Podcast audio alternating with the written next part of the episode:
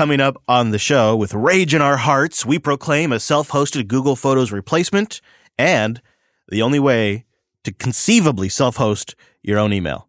With a caveat. I'm Chris. And I'm Alex, and this is self hosted.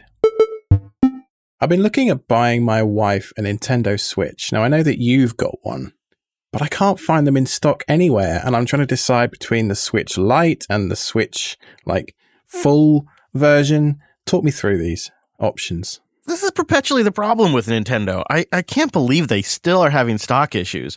I know they sell very well, but I, I always wonder if this is like part of Nintendo's marketing strategy to intentionally always leave high demand.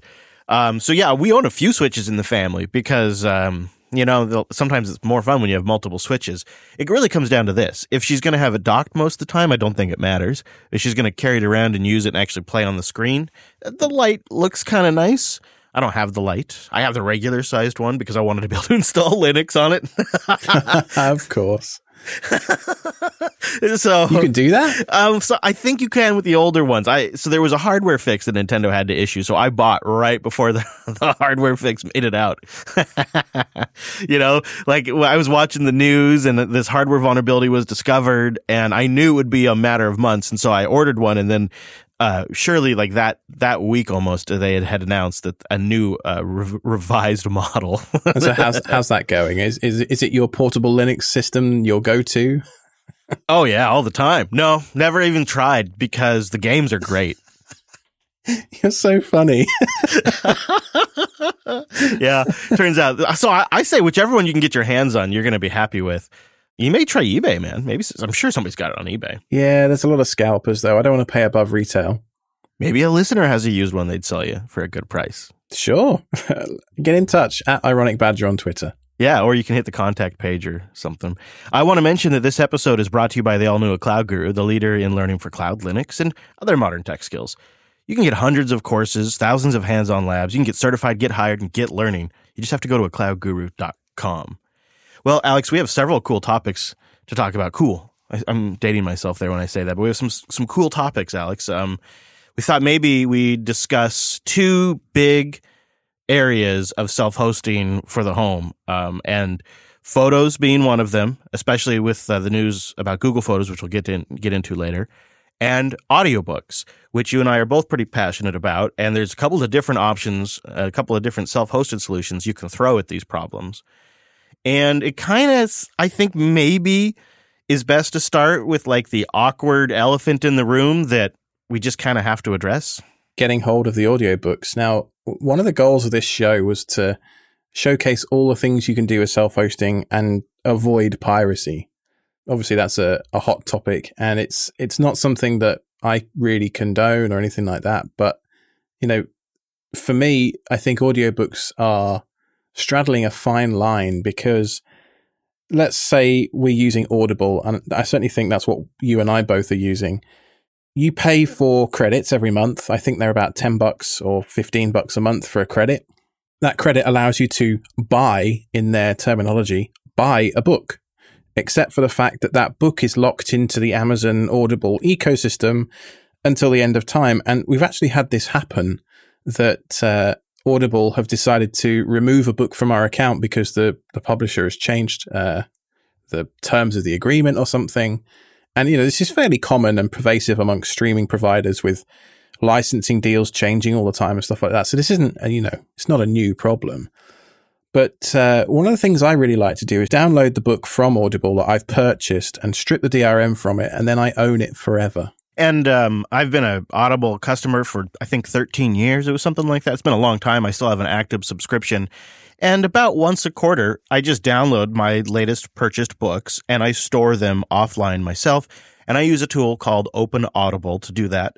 OpenAudible is a $12 shareware product, and um, it requires that you have an Audible sign in, a valid Audible account that you log in, you sync your library down, and then it will identify each of the books. It'll pull down the information about the title, the description, album art, and if that's what you call it on a book, cover art, I suppose, and then it it begins the CPU intensive process of removing the DRM and saving you a playable audiobook that you can use in anything that that plays back essentially M4As or MP3s.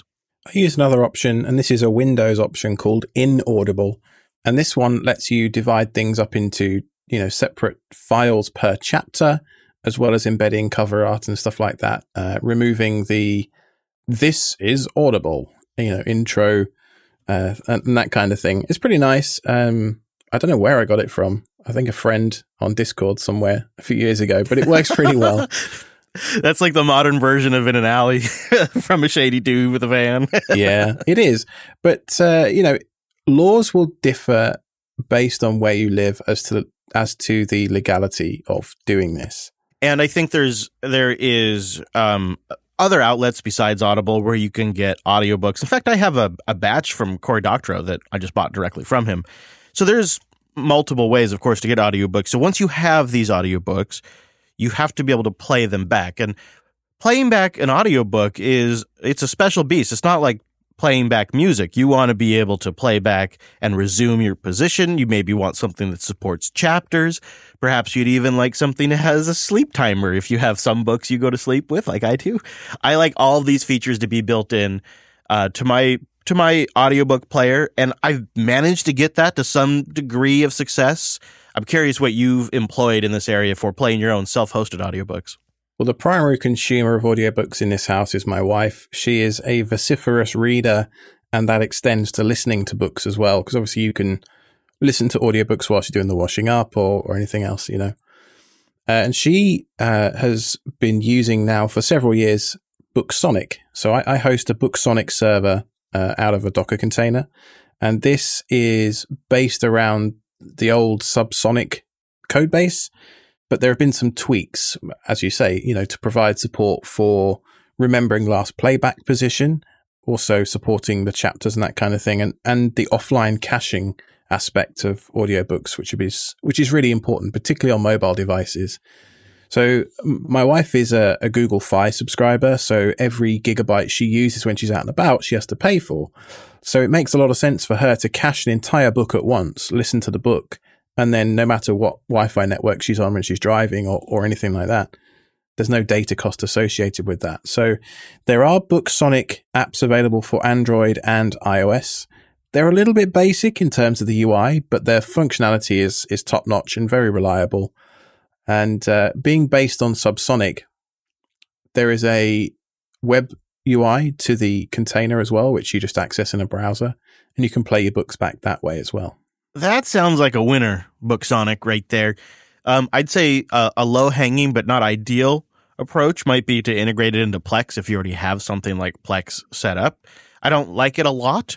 It doesn't have a sleep timer for one thing. There's other issues along with playback, uh, but it does does remember the position, and it is nice to have all of my books displayed up on the TV. I do enjoy that. I voted for audiobook support in Plex as a Plex Pass subscriber the best part of a decade ago on their forums, and it's just gone nowhere. There are some threads uh, on Reddit, which I'll, if I can find them, I'll, I'll put them in the show notes. But there are threads of people that have gone to a lot of effort to shoehorn audiobook support uh, into Plex, which includes stuff like a metadata agent. The nuances come in when you want to start marking chapters as played. Now, that sounds a really simple thing, but the way Plex marks things as played is once you get over a certain percentage, I think it's like 90 or 95%, it marks the episode or track as played, which if you are, you know, watching a TV show and you just turn it off before the credits are done or a movie, you know, that 5% is is within the margin of error where most of the time it, that just works. Uh, so you've you've got a few different ways to slice up an audiobook. You, you can have one monolithic file that could be 20, 30 hours long, or the chapters could be a few minutes long. And so that margin of error suddenly goes from being, you know, on a, on a multi-hour file from being a, a big margin to being, you know, 30 seconds, which if you pause your, your playback within that percentage, Plex will mark that chapter as played and you'll miss that percentage of that chapter and it'll take you straight to the next one. So it's not perfect. Nope, not so much. Um, you can you can do it, you can get by, but uh, I don't think either one of us really recommend it. But staying on the topic of mobile just for a moment, on the iOS side, I really like and recommend BookPlayer. It plays most audiobook formats and MP3 audiobooks, obviously. It's an iOS app that has multiple ways to import the audio files into the app. It has some basic functionality like you'd expect, like changing the playback speed, sleep timer, but then it has some quality of life features too that I like. It has volume boost, it has smart rewind, and it has CarPlay support. And I really appreciate that. It's just called BookPlayer, one word on iOS. And something else that I think is really great about it is it is GPL 3. So it's open source, it's on GitHub. And um, I think that's just nice to see on the iOS platform as well. BookPlayer, one word, and um, geez, it's got a pretty pretty good four four point eight rating. I hadn't really uh, t- paid attention until I was looking at it for the show, but that's pretty good. Almost a five star rating for an app is pretty rare. BookPlayer, if you're on iOS, check that one out. I'm looking at another one, and this one does plug into Plex, and it's called Prologue. Oh yeah, which advertises itself, and this is iOS only, unfortunately, for me being an Android kiddie. Uh, this one advertises itself as the ultimate audiobook player for Plex on uh, on iOS. So, a couple of options. Yeah, and I have this one. Um, I actually haven't used it very much because I kind of just cooled on the old uh, using Plex for audiobooks approach, anyways. But I I think uh, you know maybe after the show I'll give Prologue a another shot because I actually have the app already installed. Just hadn't really given it a shot yet, but it looks really good. The UI is pretty tight, um, and it claims, and this is why I got it, Alex, is it claims to solve that playback percentage issue that you were talking about. Yeah, that's good. It's if it solves that problem. That is the biggest problem with Plex and uh, an audiobook playback. But what about on the Linux desktop? Is there anything there? I like Cozy. I'll link to the FlatHub uh, installer if you want to give it a try. It's a minimal, modern looking audiobook player. So go in with expectations set to minimal, but it does the basics, right? It listens to your DRM free books. It has a sleep timer. It has playback controls for each book. So you can set them per book. I like that. And uh, it, oh, it also allows you to do multiple storage location support. That's kind of nice. I have had scenarios where I've needed that before. And, you know, I like this offline mode.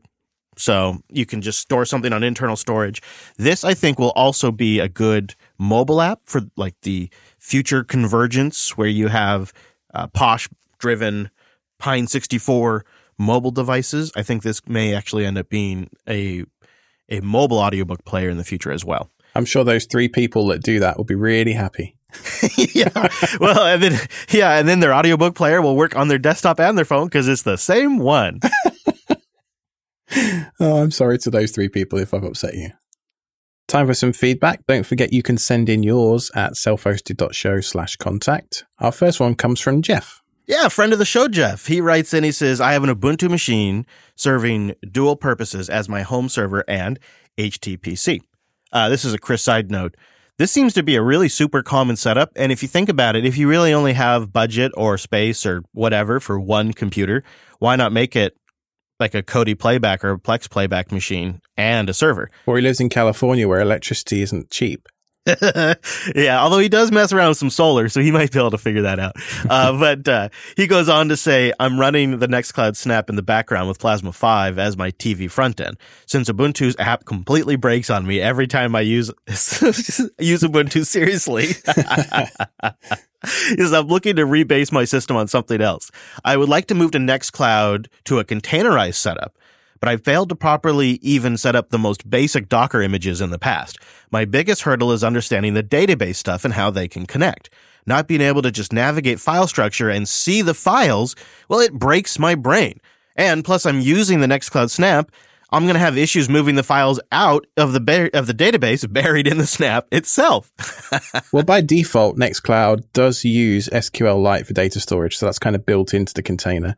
You can also link a database of MySQL as well, so maybe that's what you're thinking of. I, I wonder if it's only him and a couple of family members, like he says here in the email. Does he need to have a more robust database? I appreciate there's a performance difference, but there's also the simplicity. I mean, it must be what the Snap is using already now that I think about it. Yeah, it must be. And and to be honest with you, this is uh, this is one of my issues with snaps as a whole on the server. Right, I appreciate that Snap install Nextcloud is very easy, but it's also, dare I say it, I don't want to sound like gatekeeper here, but it, it, it's almost too easy. But couldn't you make that argument for Docker? Well, uh, maybe, maybe you could. Um, but I think there is a difference, right? W- with a with a snap, the the data is kind of baked in, and it's a it's a not as much of an industry standard as, as Docker is. Oh, and with Docker, you have the data external of the image. And so you could blow away the container, but the data remains. And also, there is an official Nextcloud Docker image with decent documentation that talks about volumes right from the get go. Whereas a snap is this kind of, and I, I'm really reluctant to, to, to bash on snaps so hard, but they're just a black box. And I've had to help several people extract data from snaps that got things up and running that they didn't really understand what was going on under the hood, which is great. And I think in terms of enabling people to, to do stuff that they wouldn't otherwise do is, is a good thing. But the flip side of that is that you don't necessarily plan well enough to, uh, you know, a, a, data storage strategy, which volume is going to go explicitly where, all that kind of stuff. Yeah, and with Docker Compose, you kind of have this reference guide you can go back to to see how you built things and where you specified the that the data volume was. Um, and if you build a snap and you create the YAML file that does all that, you would have that those same insights. Uh, but it's just a different workflow. He goes on to ask a question that I, I think maybe we could we could kind of help him with here. He says, "Do you guys have any tips or resources to learn about this stuff as a home user level?" I'm no sysadmin. He doesn't do it for his day job, and uh, he doesn't have a lot of database and container experience. A lot of it goes over his head. He's wondering if we have any tips to migrate his Snap Nextcloud to a proper database. And I kind of felt like the solution here would be to keep it simple and start fresh with a Nextcloud container that uses an internal SQLite database and manually migrate your data over. Because a lot of the like if you think about it the CalDAV stuff um, the, the ical stuff all of that will just export just fine. If you can do that just export it set it up fresh in the container and then when you're ready move to a to a separate database as a separate project. Another option is to install an nextcloud client on a system sync sync down all your data sign out of server a the snap server and then sign into server B and point server B at that directory, and it will just re-upload the stuff to the new instance. Yeah, absolutely. And the Nextcloud CLI uh, client is the trick that I've used before to move Nextcloud servers. So that is a good way to go, and it's not bad, Jeff. And I don't, I don't think you need to solve it all in one go either. Uh, if you're talking ten users or less, you may find that the SQLite performance is perfectly adequate, especially because he talks in here about maybe using a Linode credit to build something and, and maybe set it up there, that instance is probably going to be so much faster than your HTPC that you'll never run into performance issues with the SQLite database. It's super handy to have a uh, a Nextcloud instance running in the cloud on a Linode or something like that because it it means if your power goes out at your house, it's still up if you don't want to punch holes in your firewall, it, it's available nice and easily outside. The downside of that is it means it's outside your firewall, which means that people might be, you know, port scanning you and bashing on it and, and trying to break into it. So Linode has this kind of firewall feature where you can disable and enable certain ports and stuff like that, you know, like you would in your home firewall. Um, so I'd recommend using that if you're going to put it in Linode just to lock down the attack surface as much as possible. And then also consider from a data strategy standpoint now, now you have your home system and you'll have an offsite system and now you can sync between them. So you could you could back up your Nextcloud Linode instance locally to your HTPC and if you have some really valuable stuff on that HTPC like configs or whatever, you could now back that up offsite to Linode. So there's some data security advantages you could now also employ. So that's a, probably not a bad way to go. Speaking of self-hosting, do you want to take our next email? Dugit code is am I I'm I'm butchering that. Dugite. let's go. No, let's go with it. Dugite code writes in, I was listening to episode 31 and I want to disagree whilst still agreeing with your opinion on the difficulty of self-hosting an email server.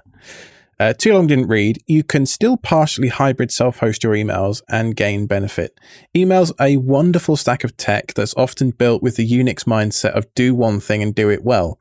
And this is why I often encourage people to at least self host a receiving email server whilst farming out the sending portion to an SMTP relay like Mailgun or Amazon's SES. You know, this is why I actually did contact MailRoute and I said, you guys should become sponsors of our shows because I really believe this setup is actually solid. And every time we fail to mention it, I think about it after the show. Because if I was going to host my email and I've been thinking about it sometimes, I would do it exactly like this. I would have MailRoute sponsor our show, guys, right in front of my email server. And that would do all of the nitty gritty sending and receiving and the spam checking and all of that. It would be up when my home system is down. It could do a queue. It would deal with all of the domain blacklist issues. And of course, they're a known good provider at this point because they've been around forever. So if I were going to build email today, I would set up a LAN server that only receives email from the MailRoute service. It doesn't receive email and the LAN. It could receive email from the LAN. You've got to wonder how long it is before Google cancelled Gmail, don't you? No, never. Never going to happen from an advertising perspective. I, I know that, but no. You know what? You know what? I've been thinking about Gmail. It's really about it's about the mining because you, who doesn't have their receipt sent to their Gmail account? Everything you purchase that even if it's not through a, a Google Pay app or anything like that, if your email goes to your inbox, Google knows what you've been buying. That's so valuable. There's no way they'll ever turn that off. It's true. I'll tell you what, my mother in law's computer broke last week, and I, I reconstructed what computer I built for her four years ago through my Gmail inbox. So it's useful. Yeah. So uh, I I really like this hybrid email approach, and I actually feel like maybe I may start adjusting my future answer about self hosting email is do it, but just don't don't be responsible for directly sending and receiving email. And I, I can't believe I didn't think of saying this the last couple of times has come up on the show because this is how I have built it for my clients in the past. This is just it's it's how I would it's it's how I would do it. And if you're willing to self-host your email, then you need to consider a good intermediary. There's MailRoute's one of them. There's other of there's like uh, Postini used to be one, but Google bought them. There's these that these intermediary services that become trusted, well established players in the email ecosystem, and they provide the sending and receiving.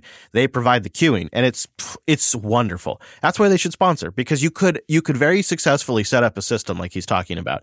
At the end of the day, though, you still have users that are relying on a service that really becomes integrated with their life. You know, when they're emailing attorneys or they're emailing people at their church or they're figuring out stuff for their kids' school, it's all happening on email. So even if it's just a few family members, when you start hosting their email, you you really discover how much email matters when it goes out. And that's a responsibility that you really have to take seriously. Yeah, it's a bit more serious than uh, I can't watch Plex.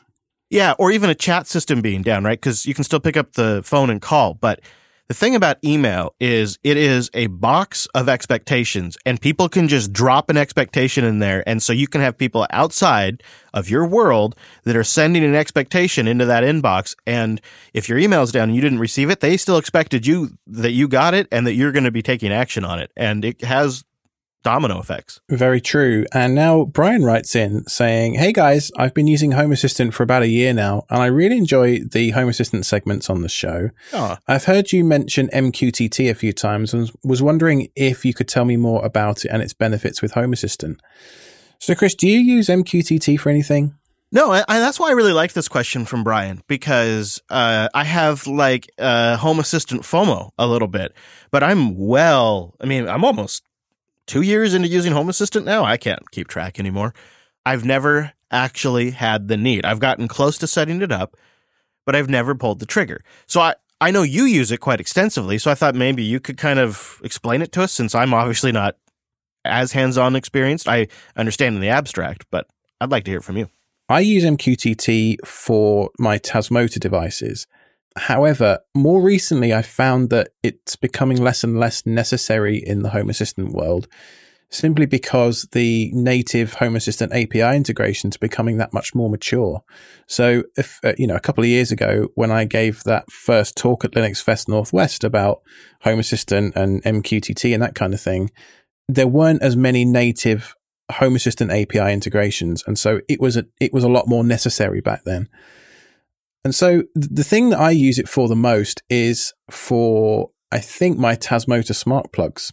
Whenever they are doing something, uh, they publish, you know, their the amount of current going through the plug, their current state, you know, the the last time they were rebooted. All of these things get sent to specific topics as messages. what other MQTT clients can do, of which Home Assistant is one of them, is they can subscribe to those topics and react when certain types of messages come in. So think of it rather than, you know, like the infrared remote kind of model where you, you blast out information in the hopes that somebody's going to be receiving it. MQTT is doing the blasting of uh, information, but it's also able to contextually figure out whether that message was received when it gets a certain response on a different topic. So you could have different states of things being received, like a garage door. It could say, garage door is currently open by publishing to a specific topic a certain message that kind of thing so it's it's useful when your iot devices need a two-way kind of contextual awareness of each other and i think the other nice aspect of it is it's essentially as lightweight as it gets and it's not necessarily dependent to run over tcp but it most commonly does and that that subscribe model means that a low powered device could only subscribe to the things that it, the topics that it absolutely needs to and so it doesn't have to maybe check in as often and run the cpu as much which saves battery life yeah and, a nice example would be something in the connected world where like my car tells my house to open my garage door and start my coffee maker or something like that. That's that series of events needs to send a bunch of messages across a various different number of APIs. And, and the idea behind MQTT was to unify those APIs behind uh, what's called a broker. So each of those devices, the car would publish a message to the broker under a specific topic, and then another device would be subscribed to that topic and, and react based on that message. And the nice thing is, is the car doesn't have to remain online because the broker holds the message, right? Correct. Yep. Mm-hmm. Also, another way to save battery life. It's nice if you have some LEDs, for example, and you want to know what color they are. You know, Home Assistant and other, you know, um, smart lighting systems are only as smart as the last message they receive. Because these um, devices are publishing to the topic all the time, they can say, my current RGB value is this. So Home Assistant, without having to constantly poll the device, is also aware of what's happening on that device just by listening. But like you were saying at the beginning, with the amount of integrations that are available now, and a lot of the devices you buy today, you can buy with Home Assistant integration in mind. I actually haven't been compelled to set this up yet, but I, I imagine there will be a future, some device, something I want to do that just simply works better using MQTT. Uh, maybe it's maybe it's a Tasmota plug, maybe it's uh, a Shelly, something like that. I could see pushing me into using it. If you need it, you'll know. Our next question is about DNS. Do you want to take this one? Yeah, and uh, this is kind of this is kind of a good tie-in because everything on a network always runs a lot better when your DNS is in good shape. Ben writes in and he, he says he listens religiously, but he says we mentioned in our last show about hosting our own DNS. I'm wondering what you run and why. So um, I generally will. I mentioned it briefly. I'll generally self-host DNS on any LAN that I run anywhere for performance reasons, mostly because local DNS lookups that uh, happen over your LAN are faster than going out to your ISP or even all the way out to Google or OpenDNS. It's just a simpler, straighter shot. Doesn't even have to go out through a router. So that's one reason is performance. The other aspect of that, of course, is, is everything caches. That means that it has a lot of records. So if I go to a lot of the same places on on my machines, once one machine's gone there, I have those records locally, which also improves uh, performance. And um, additionally, I like to be able to resolve all of my uh, machines by name if possible. So a lot of times I'll use whatever solution ties and integrates in with DHCP. So that way, when the DHCP server issues a lease, it also then dynamically updates my DNS server with that new client's hostname. Not all DHCP and DNS systems do this, but if there's like a if there's an option in the LAN I'm using that's straightforward, I go that route there's a lot of ways you can do this. Sometimes it's dnsmasq, sometimes it's just something built into a router. It sort of depends on the hardware and equipment you're using. I don't have any religious like devotion to bind or, or anything like that. Alex, do you have a specific like DNS religion on your LANs? I wouldn't go as far as a religion. I mean, I, I run OPNsense uh, and I've run pfSense for a long time. OPNsense uses Unbound as its built-in DNS server, but to complicate matters, I also run AdGuard Home, which does DNS level ad filtering across my entire network. So the way I handle this is my DHCP leases hand out the IP address of the VM that's running AdGuard Home. AdGuard Home is then asked to forward any queries that it doesn't know the answer to to OPNsense, and then OPNsense forwards any queries it doesn't know the answer to to Cloudflare or Google or whoever. And the reason I have to do that is because I'm running OpenShift and Kubernetes clusters on my LAN, and I want to configure the DNS overrides in Unbound because they know because the, the router has the the firewall has the knowledge of which IP addresses belonging to which VM and MAC address and that kind of stuff. But I also want the ad blocking capabilities of AdGuard as well because mobile browsing is just a dumpster fire without it.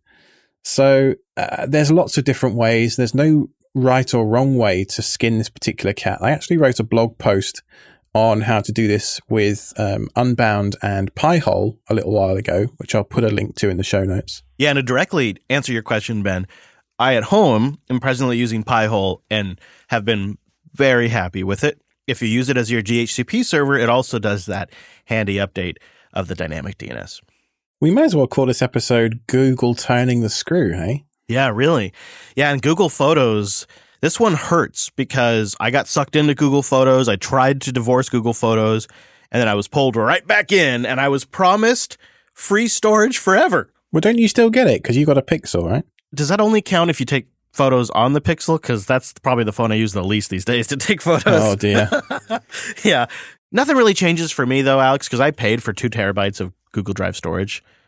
And in their email to me telling me that they're discontinuing the unlimited storage, they said, but by our estimations, you're going to have four years before you have to worry about it. And nothing's changing until June the 1st, 2021, it's worth saying. So Google Photos will end its free unlimited storage in 2021. And The Verge writes that you will have to start paying after you hit the 15 gigabyte cap.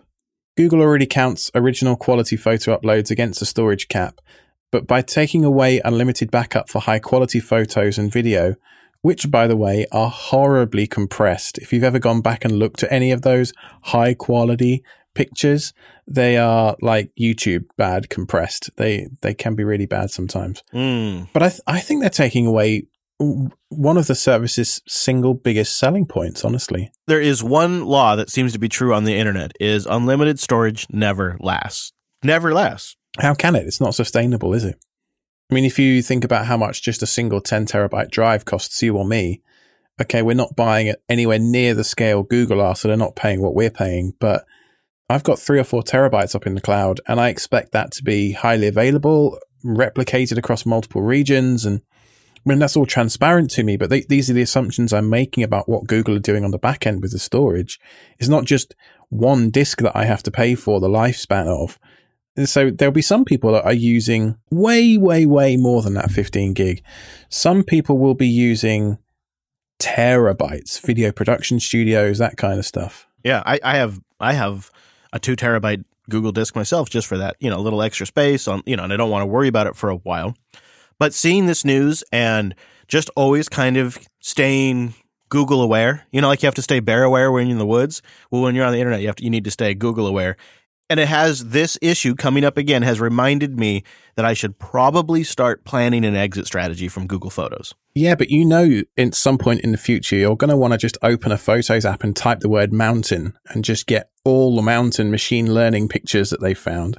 Or let's be real, I want to find pictures of Levi really quick. I mean, come on. He's a cute dog. I think it would be quicker for you to find pictures that aren't of Levi, probably.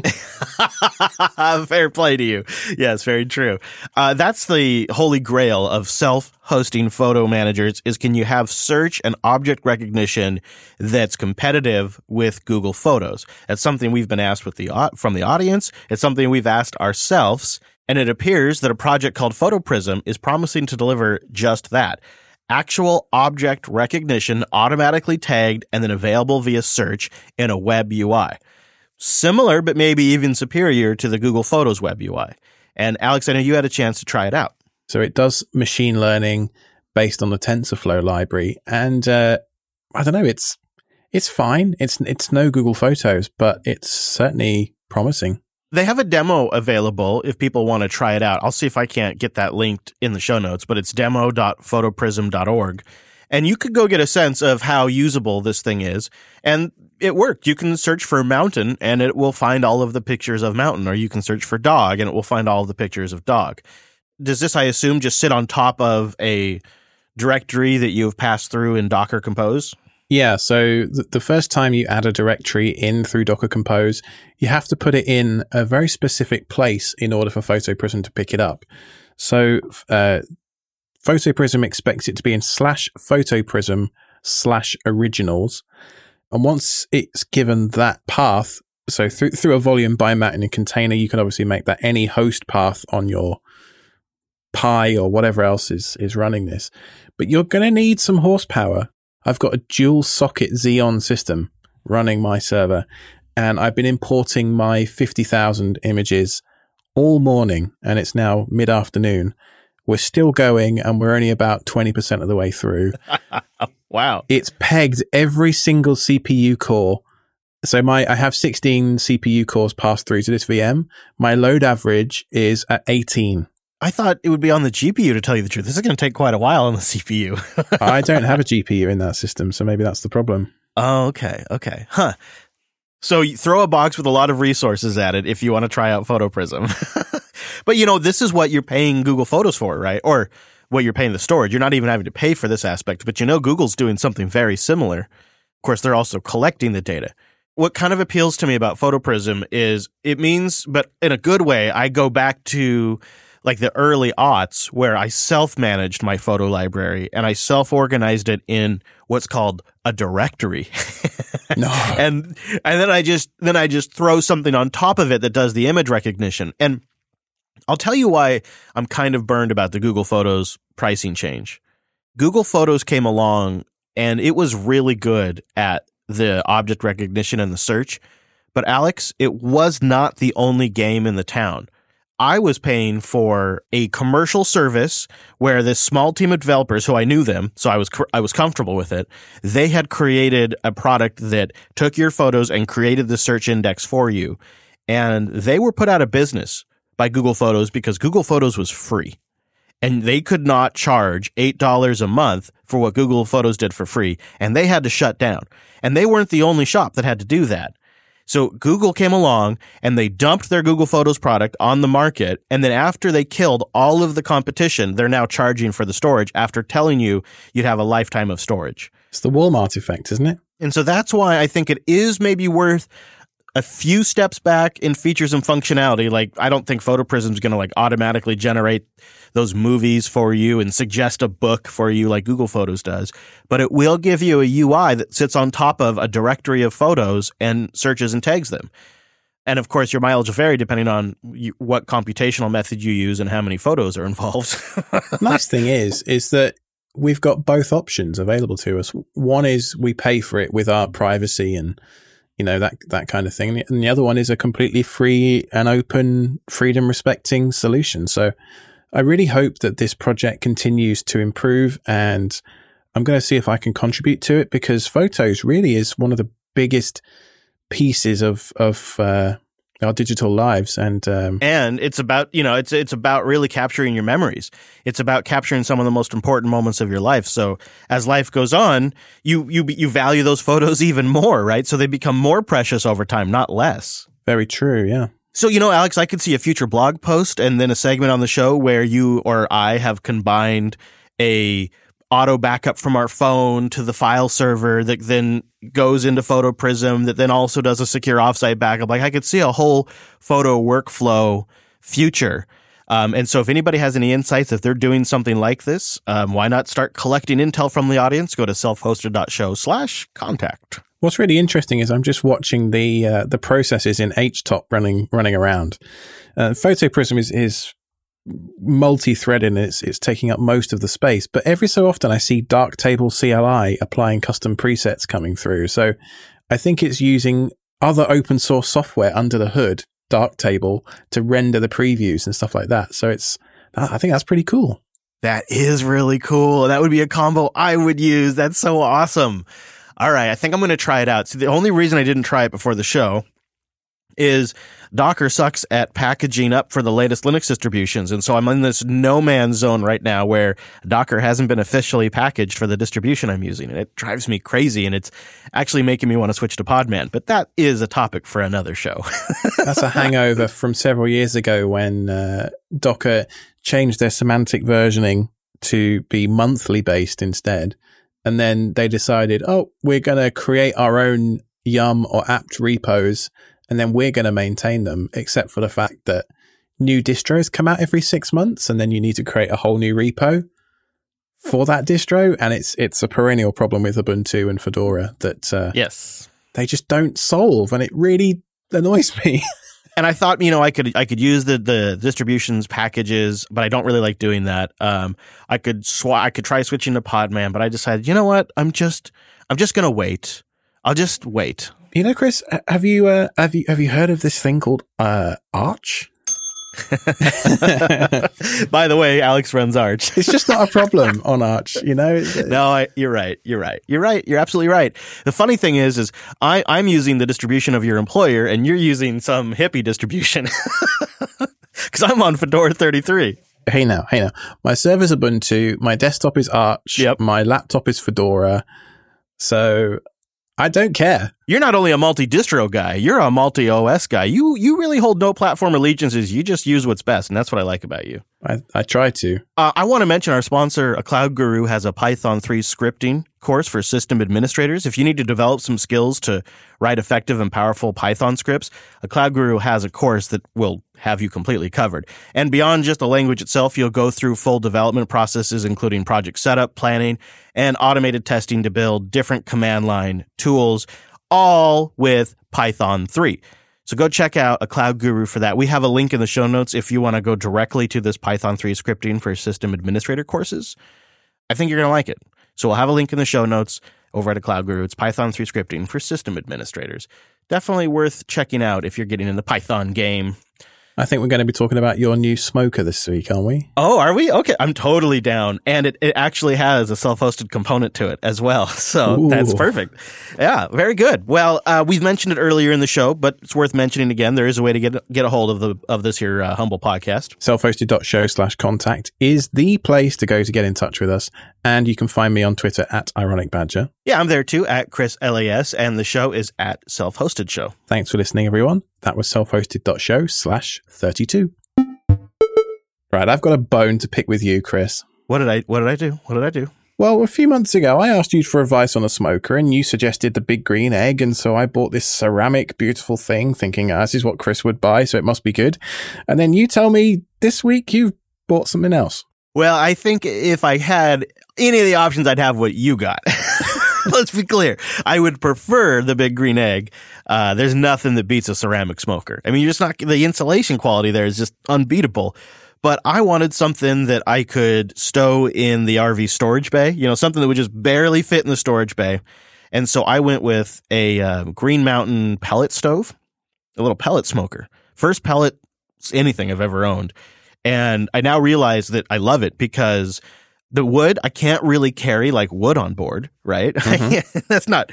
But I got uh, I can carry a bag of pellets, and I, I can I can carry a couple of bags of pellets, so I can actually have a couple of wood options. But additionally, the hopper goes for you know eight to twelve hours, so I don't have to mess with it. Any anything I've ever used that was outdoor cooking always has required sort of constant maintenance. You must experience this where you can just turn it on and then you can go do something else with your day and it just cooks. Well, that's why I have the billows thing from the Signals billow thing that is uh, linked to an app on my phone. Yeah. I just set the temperature and it blows the right amount of air air over the charcoal. So this this this new smoker you've got is it? It must be electric, right? Yeah, it's it's a DC, but it also comes with a little AC inverter, but this another reason I got it is I can just plug it right into my batteries and no inverter needed. So that's brilliant for off-grid smoking. That is good. Oh, you could solar power that bad boy. I actually was really thinking about it. I was thinking about doing a little Hermes setup, depending on where we end up full timing, and just having like a little box with a battery and a little solar panel and uh, because they have these solar panels now with the charge controller all integrated and everything. You just plug it right on the battery and it goes. And then i just hook up the smoker to it. And you know i think they're trying to compete with um, some of the higher end uh, smokers and features because it it comes with a little computer embedded and a wi-fi antenna and you put it on your wi-fi network and then you can control the temperature of the grill and you can turn it on and off from the phone and you can also monitor the meat probe and you know set alerts and thresholds based on that and i saw the beginnings of a project to create an integration with home assistant but the developer abandoned it a few months ago but it looks like it's it's kind of just listening on the Wi-Fi network, and if you know essentially the, the the, calls, I think they're just URL strings. If you know what they are, I, I think you can you can modify the settings or get data from it. I wish that companies would just publish their APIs if they have one. I know, right? Well, it's their secret sauce. And I got to tell you, the app's kind of horrible. It's not very good. If the app is crap, is it secret sauce or is it just annoying? Yeah, it is. It is definitely that. Uh, I because I would I would much prefer to just integrate it with the rest of my system. Although it's kind of a first world problem because I'm already sitting on the couch and using my phone to check how my my smoker's right, doing. right, right, right. And honestly, how often are you, you going to control a smoker when you're not actually present? Right. Yeah, there's that too. Yeah, it's I maybe, you know, because some of these could be like 12 hour smokes, maybe I'd run out to the grocery store or something like that, but But if it's a 12 hour smoke, it's going to be a constant temp anyway, so Yeah. So what what are you going to make on it? What sort of things have you got in mind? Well, I've, first I've done a whole chicken.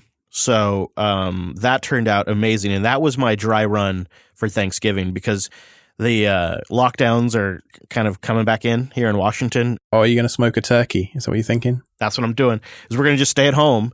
And Hadia and I were talking about like, how are we going to cook Thanksgiving dinner in an RV? How do you how do you do that? We don't have an oven, so. Uh, well, now you do. Yeah, so now we do. Now we have a way to cook the turkey um, for Thanksgiving, and plus just you know all the other good stuff that I'm going to want to do. How hot does this guy get? Up to 550 is the max. Sweet. Okay, you could do some pizzas on that then. Get a pizza stone. I don't know. I probably won't because it's already at max storage. Like I'm barely fitting this thing and it's big. So I don't know because there is a pizza there is a pizza cooker attachment to it. You can store the pizza stone inside the the grill though. Yeah, if I just did a pizza stone. Yeah. They have an actual like pizza cooker attachment that like Oh, yeah, you don't need that though. I don't know, do I? I mean seriously, you can make your own dough in in an, a couple of hours. I mean it's maybe 10 minutes of actual effort and then 2 or 3 hours of letting it rise. Uh, and then you just, you know, pour the tomato sauce and the cheese and the toppings on, throw it on the pizza stone and 10 minutes later you've got this beautiful homemade pizza. It's it's quite something, man. I tell you what. That does sound really good. It's re- it's really good.